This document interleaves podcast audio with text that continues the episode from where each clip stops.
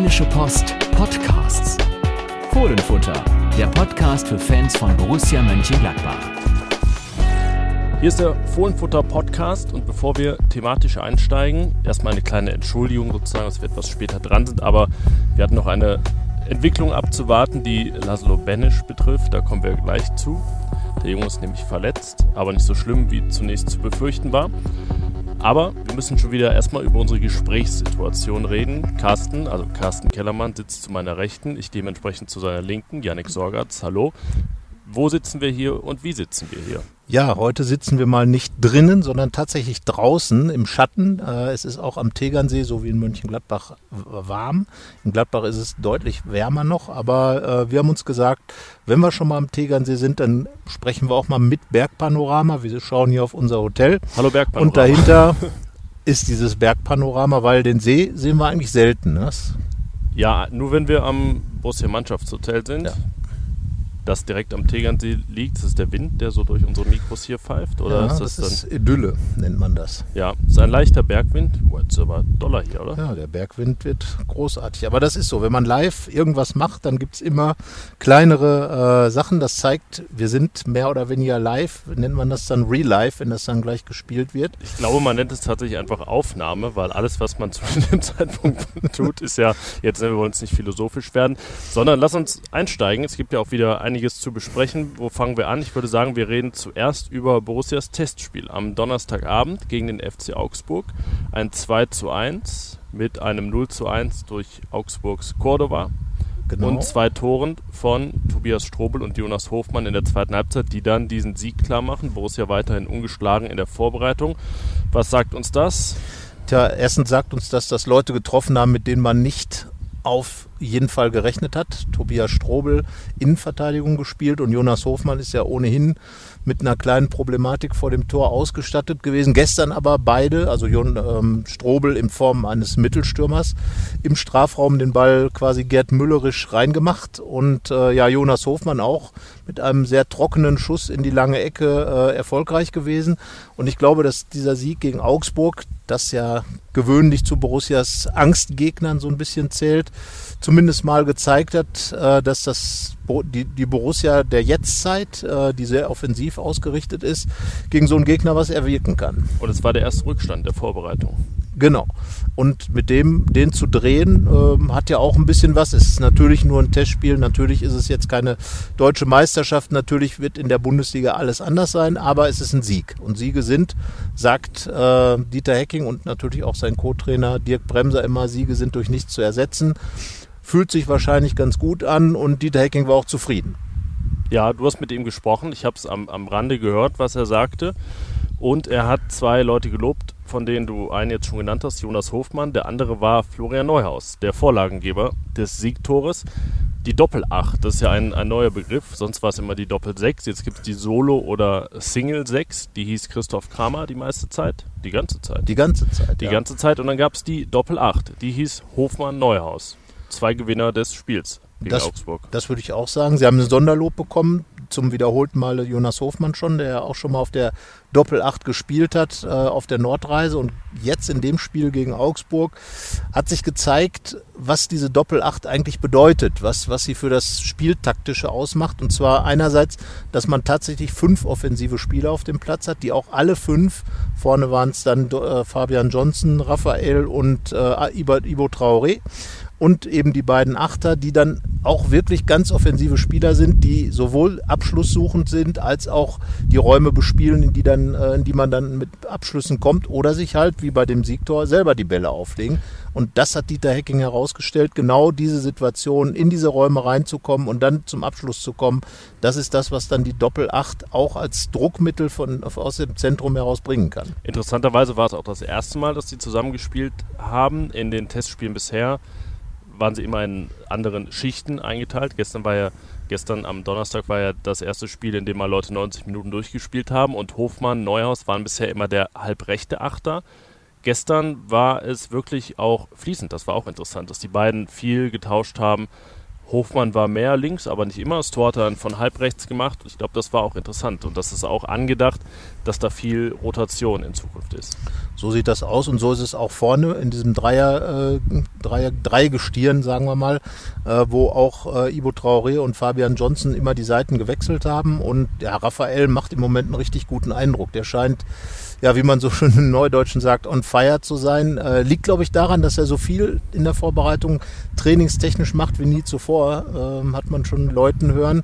Ähm, kann natürlich damit zusammenhängen, dass er möglicherweise auch weiß, dass die Konkurrenz gewachsen ist und zum anderen möglicherweise auch dieses, ähm, ja, dieses äh, Gefühl wieder haben will, was er in den letzten anderthalb Jahren nicht so richtig hatte, weil er ständig äh, ein bisschen angeschlagen war. Einfach so fit zu sein, dass er den großen Spaß haben kann. Und den hat er im Moment. Wahrscheinlich macht er nicht nur oder nicht unbedingt mehr, sondern das, was er macht, das, was jeder macht, macht er auch mit ein paar mehr Prozent als sonst. Das, den Eindruck macht er zumindest. Er hat wieder ein Tor vorbereitet. Er soll ja vielleicht gar nicht mehr der Hypervollstrecker sein, da ja Alassane Plea irgendwann soweit sein wird, soweit sein soll. Er hat nicht gespielt gegen Augsburg, hat eine Pause bekommen. Man muss ja auch bedenken, dass er in Nizza, als dann die Wechselei ja, nahte nach Gladbach, nicht so viel trainiert hat. Da hat er wirklich auch viele Einheiten verpasst und er war jetzt in der Trainingsgruppe Wir müssen aufholen mit den WM-Rückkehrern, mit Mamadou Doucouré und ja, die haben ganz gut reingehauen, in einer Einheit auch noch vor dem Testspiel. Also Plea gestern nicht eingesetzt und Raphael ja, war dann wieder Vorlagengeber mit ja, gegen drei Augsburger super durchgesetzt und dann hat Strobel abgestaubt aus einer interessanten Konstellation, denn man kann sich ja fragen, wie kommt das, dass Tobias Strobel vorne abstaubt. Ja, es war im Prinzip war es ja eine Standardsituation. Wir haben ja schon drüber gesprochen, über die Wichtigkeit von Standards, haben auch nochmal hier im Trainingslager ausführlich mit Dirk Bremser, dem Standardexperten im großen Trainerteam gesprochen. Und äh, es war tatsächlich der lange Einwurf von Andreas Paulsen, dem neuen Dänen, der ja Spezialist ist, ausgebildet vom Einwurf-Weltmeister Thomas Gronemark und ähm, Weltmeister, Welt, Weltrekordler, Weltrekordler, und somit auch Weltmeister, vermutlich Quasi, ja. Europameister ja, ja. wahrscheinlich dann auch noch und äh, wahrscheinlich noch Mr. Universum der Einwürfe, was auch immer. Jedenfalls Dr. Einwurf hat äh, Andreas Paulsen geschult und Andreas Paulsen hat nach einer längeren Vorbereitungsphase das dieses war, das war sehr, das war sehr skurril. Wir saßen so, dass er in unserem toten Winkel verschwunden ist zu unserer Linken und dachten, wo ist er denn jetzt? Das war in der Nähe des Bierstandes. und der und Kabine. Das, das, das Vereinsheims. Man dachte eigentlich, hier kommt es gleich an der anderen Seite raus und das ist der Trick beim Einwerfen. Also sehr intensiv vorbereitet, eingeworfen und dann ging der so wirklich genau vors Tor, also in die Mitte. Jetzt können wir, es war dann ungefähr ein 30 Meter Einwurf. Da hat er noch ja. gar nicht alles, alles gezeigt im Endeffekt, was er angeblich kann. 40 kann er angeblich. Ja, wenn wir ihn dran messen.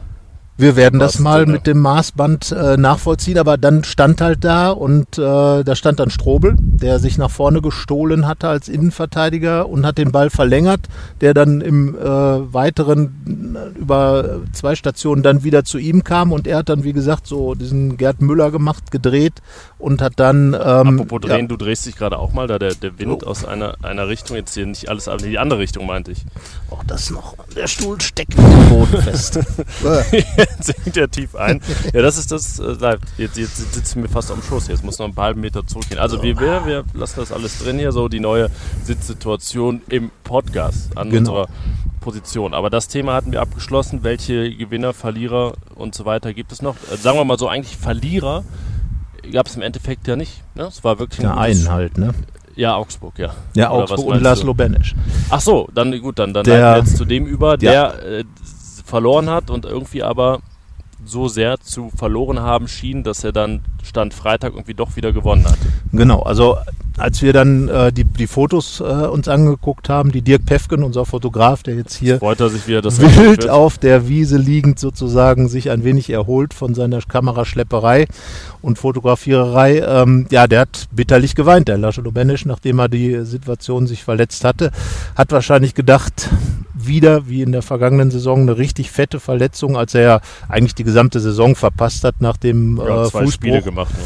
Und ähm, ja, als er vom Platz ging, sah es viel, viel schlimmer aus, als es dann möglicherweise jetzt ist.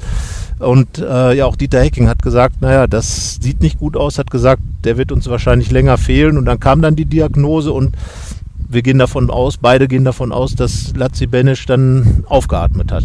Ja, ein Muskelfaserriss im rechten Oberschenkel, das kann in Gladbach auch mal länger dauern.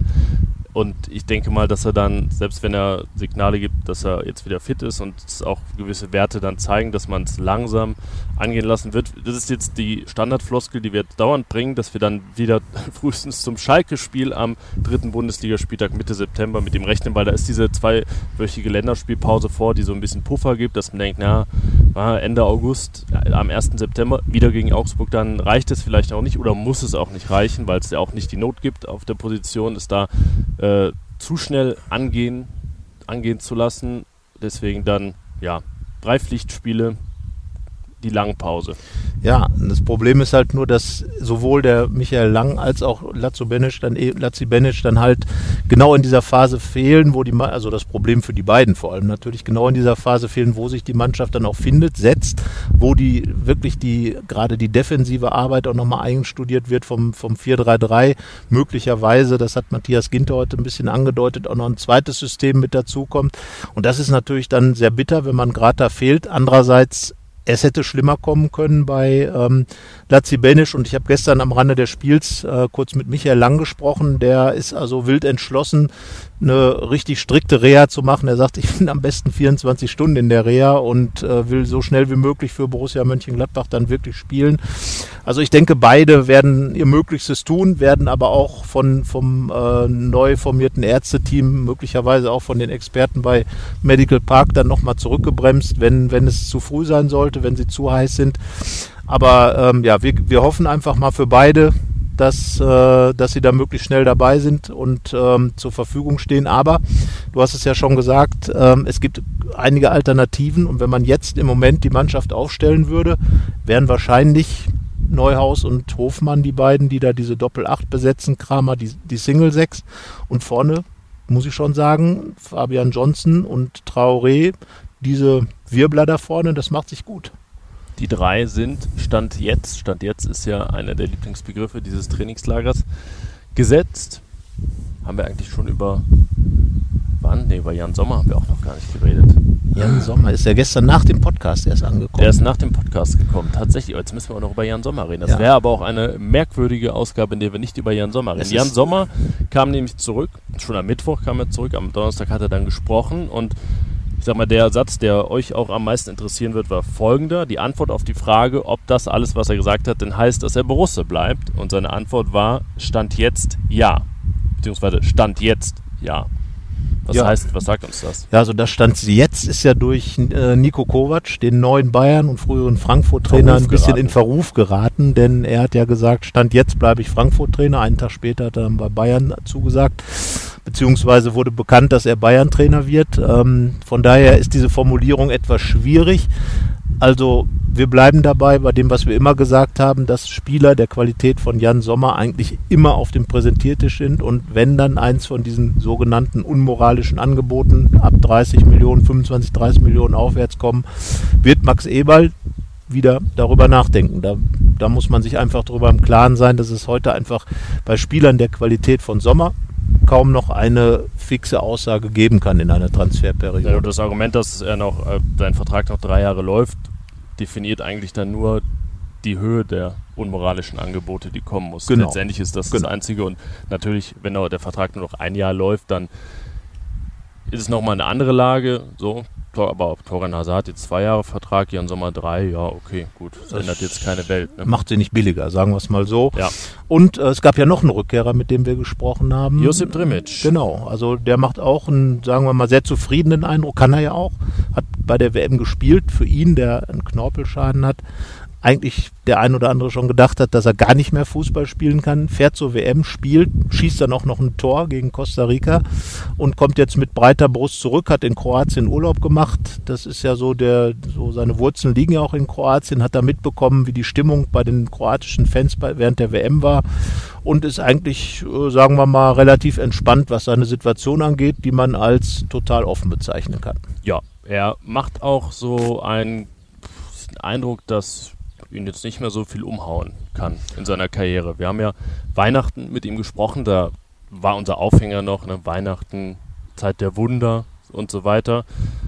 Oder, na gut, eigentlich sind Ostern Zeit der Wunder, ne? aber Weihnachten ja irgendwie Ja, auch. Da werden die Das Wunder Weihnachtswunder, das Weihnachtsmärchen. Ja, also, Weihnachts die Weihnachtsmärchen und so weiter, aber ähm, naja, da passte Josip Drimic aufgrund seiner Geschichte, du hast es angesprochen, mit dem Knorpelschaden, dem eigentlich doppelten Knorpelschaden oder wie man es auch nennt, passte er sehr gut und wir haben damals mit ihm über die WM gesprochen und das klang, ja, es war fast ein bisschen utopisch. Also war er so, na, wir müssen ihn natürlich fragen und schauen, was er dazu sagt, aber dass er dann wirklich dabei ist, dass er auch spielt und ein Tor macht, das Und war zu dem eins. Zeitpunkt wirklich märchenhaft und war es natürlich dann jetzt im Endeffekt auch. Genau.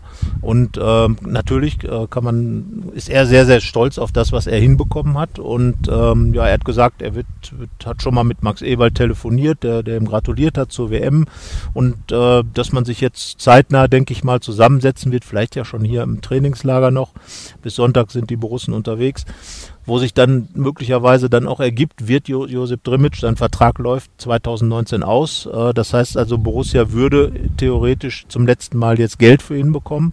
Andererseits muss man sagen, was, wie, wie sind die Interessenten, wie gehen die mit seiner Verletzung um? Gibt es Interessenten? Äh, Josip Drimic hat gesagt, bisher war noch nichts da an Anfragen. Auch da muss man natürlich immer einkalkulieren, äh, dass da keine totale Offenheit bei Spielern, Managern und was auch immer besteht.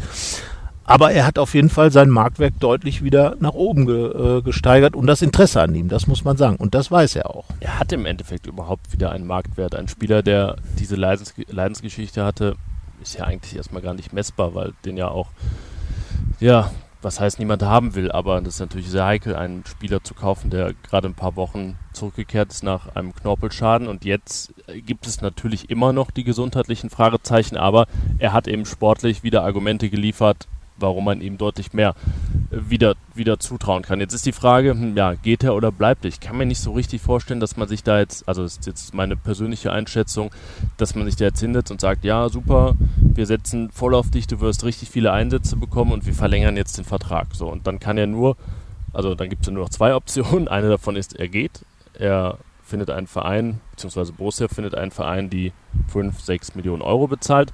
Oder man sagt, okay, komm, es geht ja jetzt nicht um 20 Millionen bekommen oder nicht bekommen. Du bleibst, du bist unser zweiter Stürmer, denn man muss ja sagen, wenn er geht, hat Borussia nur noch Alassane Plea, der wirklich ein richtiger Mittelstürmer Ja. ist. Weil Und- Julio Also es, es gäbe aus Borussias, von Borussias Seite Argumente zu sagen, ja Josip, wir brauchen dich. Du wirst vielleicht nicht super viele Einsätze bekommen, aber du könntest nochmal wichtig werden. Die Sache ist ja auch die, äh, es gibt ja auch die Option, immer noch mal ein halbes Jahr zu warten, sowohl für Josip Drimic, sich vielleicht noch weiter zu positionieren, zum einen, aber auch für Borussia, weil man eben nicht weiß, wie kommt Alassane Plea in der Bundesliga an. Es ist ja nicht gesagt, dass er sofort anfängt hier, jetzt wird hier noch Trecker gefahren, dass er sofort anfängt hier die Tore zu schießen. Er hat jetzt noch Trainingsrückstand, es wird also noch ein bisschen dauern und äh, Josip Drimic war ja im, im, äh, am Ende der vergangenen Saison, hat vier Tore in sechs Spielen geschossen, war richtig gut drauf, hat dieses Tor bei der WM geschossen, das war auch ein Klassiker, Reingabe von Dennis Zakaria, er, er zieht den Ball rein.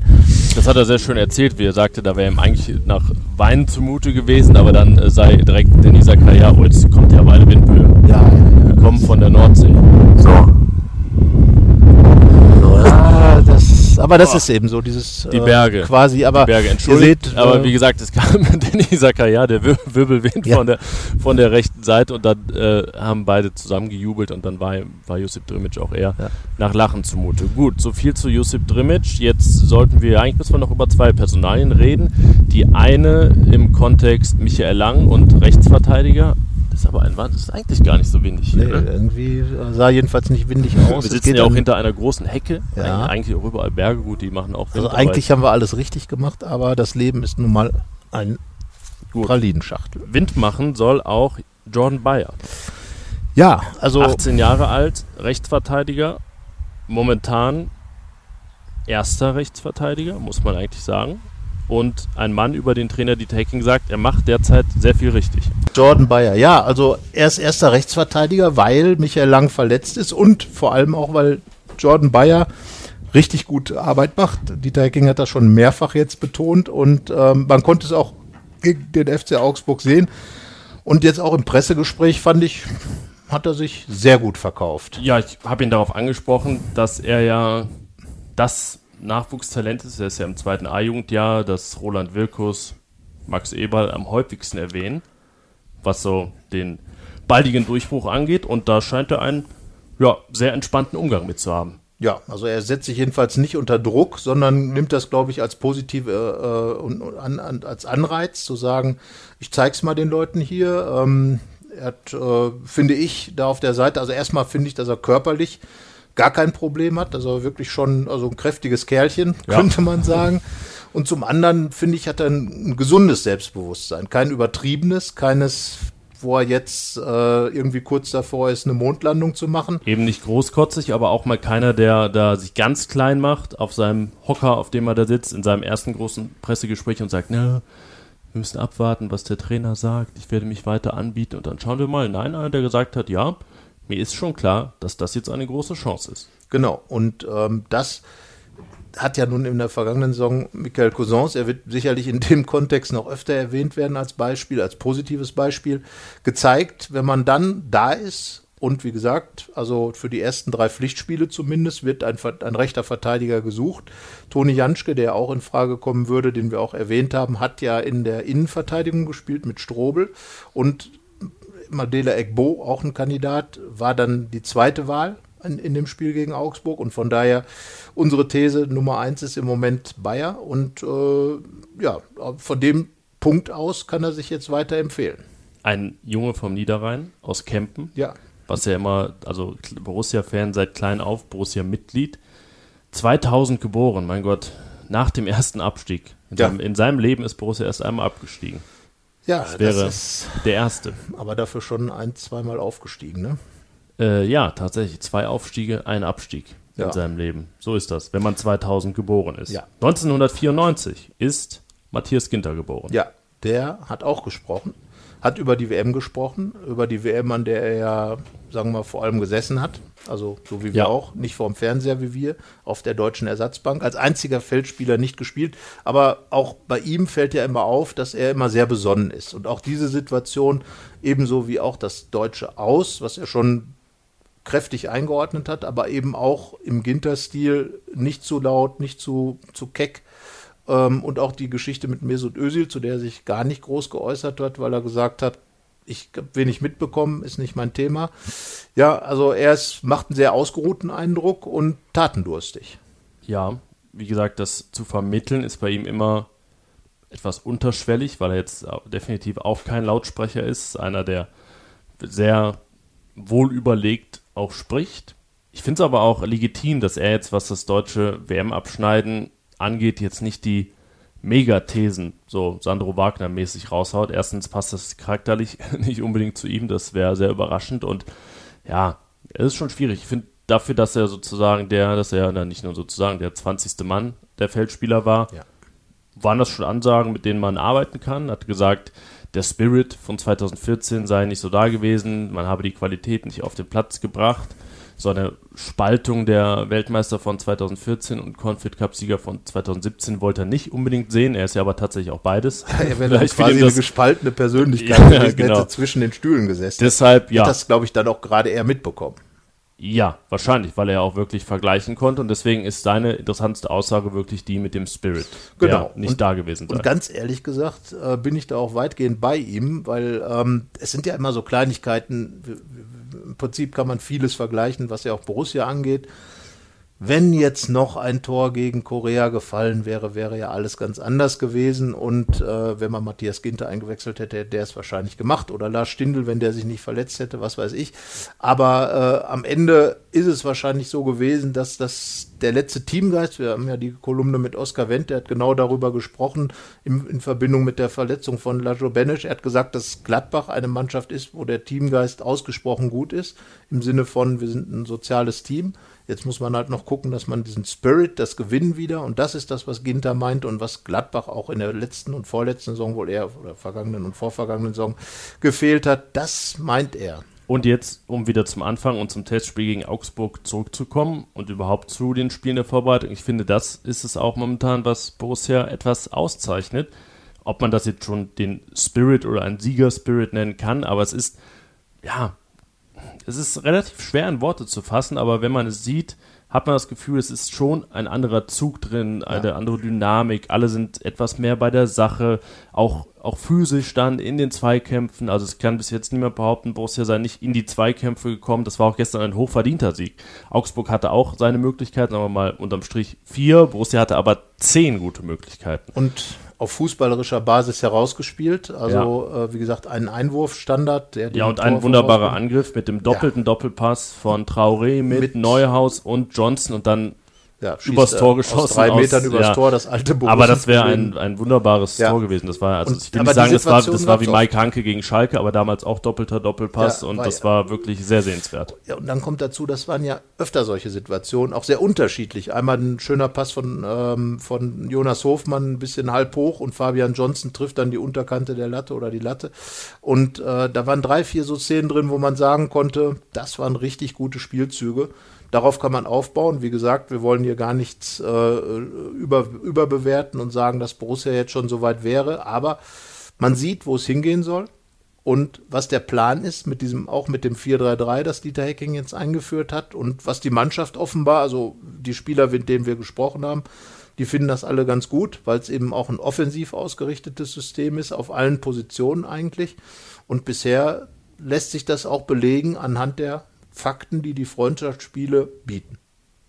Es wurde jetzt gerade die zweite Hälfte der Vorbereitung eingeläutet und man muss ja immer so abgleichen, wo sollte die Mannschaft stehen und welche Defizite sollte sie jetzt schon nicht mehr haben.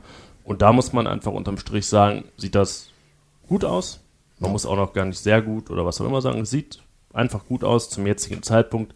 Wir werden es weiter beobachten und es wäre schon hilfreich, wenn jetzt äh, so der verletzten Schnitt der vergangenen Tage nicht gehalten würde, sollte jetzt dann auch Schluss sein, weil zwei Verletzte über ein paar Wochen, die Borussia jetzt in vier Tagen gesammelt hat, reicht jetzt auch erstmal ja. wieder. Zumal ja jetzt an der Stelle entschärft sich jetzt ein bisschen der Konkurrenzkampf, aber er ist noch da. Und das ist entscheidend, weil wenn jetzt noch ein, zwei Leute ausfallen, dann wird es wieder so sein, dass es schon die ersten gibt, die mehr oder weniger davon ausgehen können, dass sie spielen. Im Moment sehe ich das nicht. Im Moment glaube ich schon, dass jeder irgendwo unter Druck ist, seine Position nicht zu haben. Wir haben die, die, du hast es ja sehr schön geschrieben, die teuerste Bierbank der Borussen-Geschichte. Ja, die das da waren eben saß. die Nichtspieler des Abends und wenn man sich das mal zusammen, das waren fast 100 Millionen Euro, die da gesessen haben. Einige Verletzte, also Stindel, Ducouré, ähm, den haben wir noch Ginter, lang. LBD, so. Drimic, so, alle saßen so, da. Genau. Und wenn man die sich alle noch reindenkt, ja der ein oder andere so Ginter, äh, Elvedi und Zakaria werden wahrscheinlich am Sonntag gegen Ingolstadt zum ersten Mal auf dem Feld stehen eine Halbzeit oder ich eine will halbe Zeit, Ich will die ganze Zeit gegen Nürnberg sagen, aber es ist ja, weil es in Herzogenaurach ist, bin ich immer dann bei ja, Nürnberg. Es ist, aber es ist Ingolstadt. Weltberühmte FC Ingolstadt, der ähnlich wie der FC Augsburg eine unangenehme Mannschaft haben dürfte. Und äh, ja, ich bin gespannt und es wird eine andere Mannschaft sein. Dieter Hecking hat gesagt, äh, Hofmann und Neuhaus zum Beispiel haben jetzt erstmal eine Duftmarke gesetzt und am Sonntag müssen die anderen dann erstmal dahin gehen. Also das würde ich jetzt mal so als man drängt dann als Trainer ja die Spiele auch in den Konkurrenzkampf. Das ist jetzt erstmal Korrekt. die Benchmark, wie man das heutzutage genau. nennt. Das ist so ungefähr Weitsprungfinale bei der WM, erster Durchgang und einer hat mal einen ganz guten Sprung ja. hingelegt. Jetzt noch nicht Weltjahresbestleistung, aber, aber da müssen die anderen in den nächsten Versuchen erstmal drüber. Du hast es gesagt, Sonntag der nächste gegen Ingolstadt um 17 Uhr. Da werden wir auch sein. Am Samstag werden wir uns hier, denke mal, jetzt haben wir uns Freitagnachmittag bei euch gemeldet, dass wir uns dann auch erst am Samstagnachmittag wieder melden, denn ja. wir werden Samstagmittag mit Dieter Hecking sprechen. Er genau zieht die Tarnkappe.